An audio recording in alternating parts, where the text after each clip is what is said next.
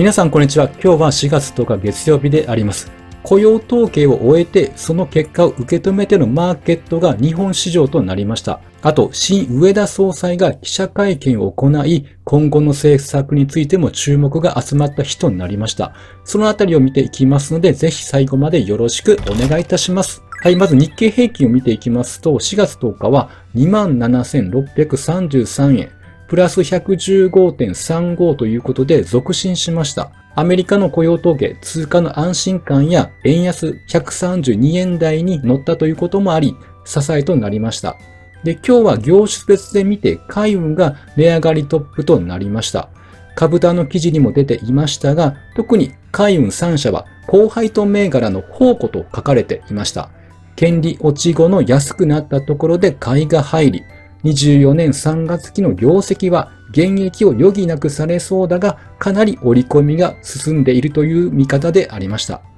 あと、PBR が 0.6 倍前後ということもあって、割安さから買われているようでもあります。では、今日の全体の動向として、まず雇用統計後の株価の動きや、植田総裁の会見の件などを見ていきましょう。はい。まず注目されていた7日のアメリカの雇用統計の発表から安心感が広がったことで、今日は買い優勢となりました。結果は雇用がまだ強いというデータだったことから、景気への不安が和らいで、発表後先物も上げており株高になりました。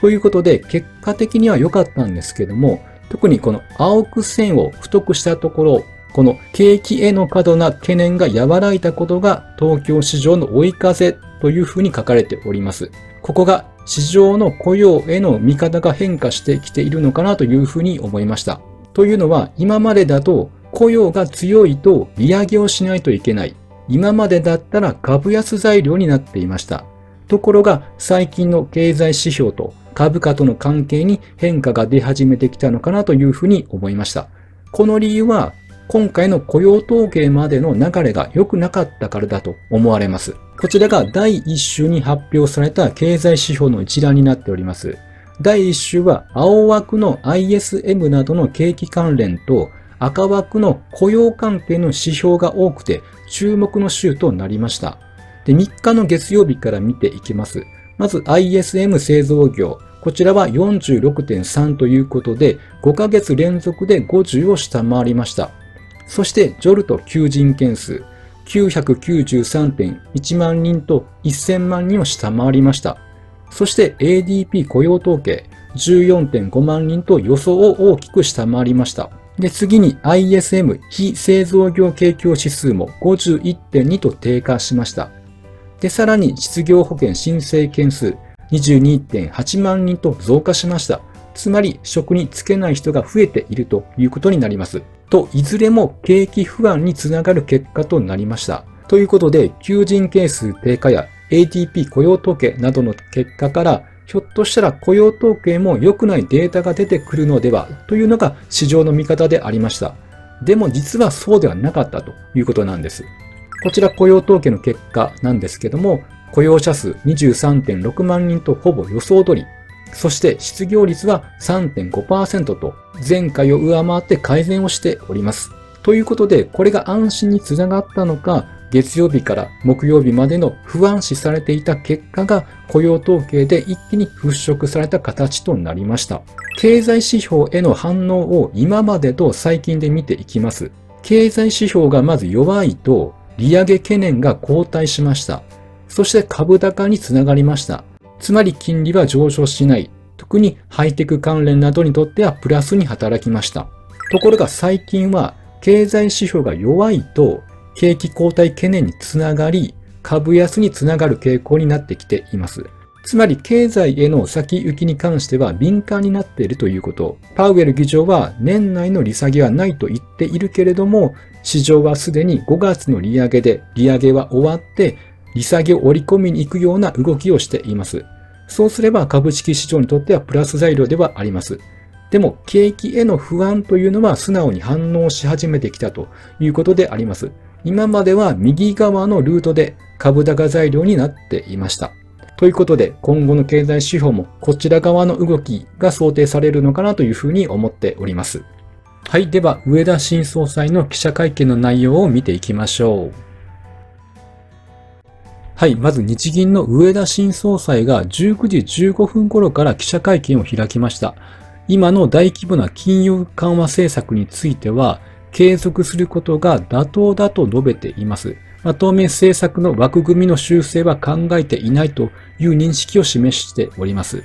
では他にどのような発言が交わされたのかというのを見ていきましょう。はい。まず、イールドカーブコントロールの件であります。これ、まず最も注目されているのがこの件ではないでしょうか。このイールドカーブコントロールが修正、撤廃されるのではないかというのが非常に市場が注目をしておりました。この件については、この政策は市場機能に配慮しつつ、経済にとって最も適切と考えられるイールドカーブを形成するための仕組みだ。現状の経済、物価、金融情勢を鑑みると継続するということが適当であると考えていると述べております。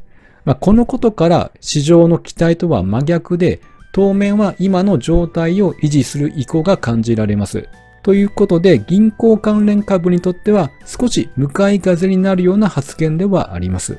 そして 2% 物価安定目標の件について見ていきます。任期の5年間で 2% の物価安定目標を達成できるかと問われ、物価に関して良い芽が出てきていることは確かだ。基調的なインフレ率が少し上がってきている。さらに賃金でも少し良い動きが出てきている。これが持続して基調的インフレ率 2% の安定的、持続的な目標の達成につながる可能性は十分あると思っていると述べているということであります。ということで前の黒田総裁は当初2年でやるということを言っていましたけども、結局10年経ってもまだ達成できず、その状態でバトンを受け継ぐ形となりましたので、ぜひこの任期の5年間で達成を期待したいところであります。そして黒田前総裁の10年間についても述べております。もし私が総裁だったら決断できなかったような思い切ったことを決断、実行されたと評価している。2% の物価安定目標の達成を当初の2年では無理で10年経ってもという結果ではあったが、デフレでない状況を作り出して、私どもにバトンタッチしていただいたのは非常にありがたいというふうに述べております。ということで黒田さんに対しては感謝している模様であります。むしろその思い切った決断によってデフレではない状況を作り出した。なのでぜひこの下地が作られた状態で新植田総裁の下による 2% の物価への歩みを見守っていきたいと思っております。はい、ということで記者会見を踏まえてですね、なんとドル円は一気に円安に触れております。イールドカーブコントロール修正の思惑がありましたが、今回継続するということが適当であると述べられました。ということで、ドルが買われておりまし、記者会見があったのがだいたい19時15分あたり、この時のドル円は 132.2 円あたりでありました。で、記者会見が終わった21時あたりでは133円台までドルが買われております。ショーロットではありますが、ショートをしていたので、見事にやられてしまいました。で、今回の記者会見を見ていると、黒田さん路線と同じく金融緩和路線継続ということがわかります。金利を大幅に上げる状況ではないということも述べていましたので、しばらくはイールドカーブコントロールの件は忘れていた頃に、ようやく修正、撤廃なりの動きになるのかなと思っております。なので、遠い日にいつかされるのではと思っておいた方が良さそうな感じではあります。とはいえ、2% の物価に向けて、任期の5年間の中で達成に向けていってもらいたいと思っております。はい。では最後に今週の経済指標何があるか見ていきます。まず12日水曜日に CPI が発表がありまして、同じ日に FOMC 議事要旨の公表があります。そして14日金曜日に小売売上高の発表があります。つまり物価高と政策金利、景気関連の指標が発表される予定であります。特に CPI は前年同月比で見た場合、CPI 総合では大きく減少しているんですけれども、生鮮食品を除いたコアは 5.6% と上昇する予想であります。もし仮に予想通りの反応だったとしたら判断が難しいです。ちなみにコアの前月比で見た場合は 0.5 から 0.4 に減少傾向であります。結果はどうなるかわかりませんので、それを受け止めて株価のトレンドを見ることになると思います。そして同じ日の FOMC 議事要旨、こちらは金融不安が起こった後での FOMC だったので、どのような発言が交わされていたのかというのが注目になると思います。そして金曜日の小売売上高、こちらは前回と同じマイナス 0.4% の予想であります。ということで ISM 含め景気関連の低下が見え始めてきているのかなと思います。今の株価というのはトレンドがはっきりとどちらかに決まっているという動きというより、その時々の新しい出来事に反応して動いていますので、これらの結果なども意識して見ていきましょう。はい、では本日は以上となります。ぜひ高評価ボタン、あとチャンネル登録、ぜひよろしくお願いいたします。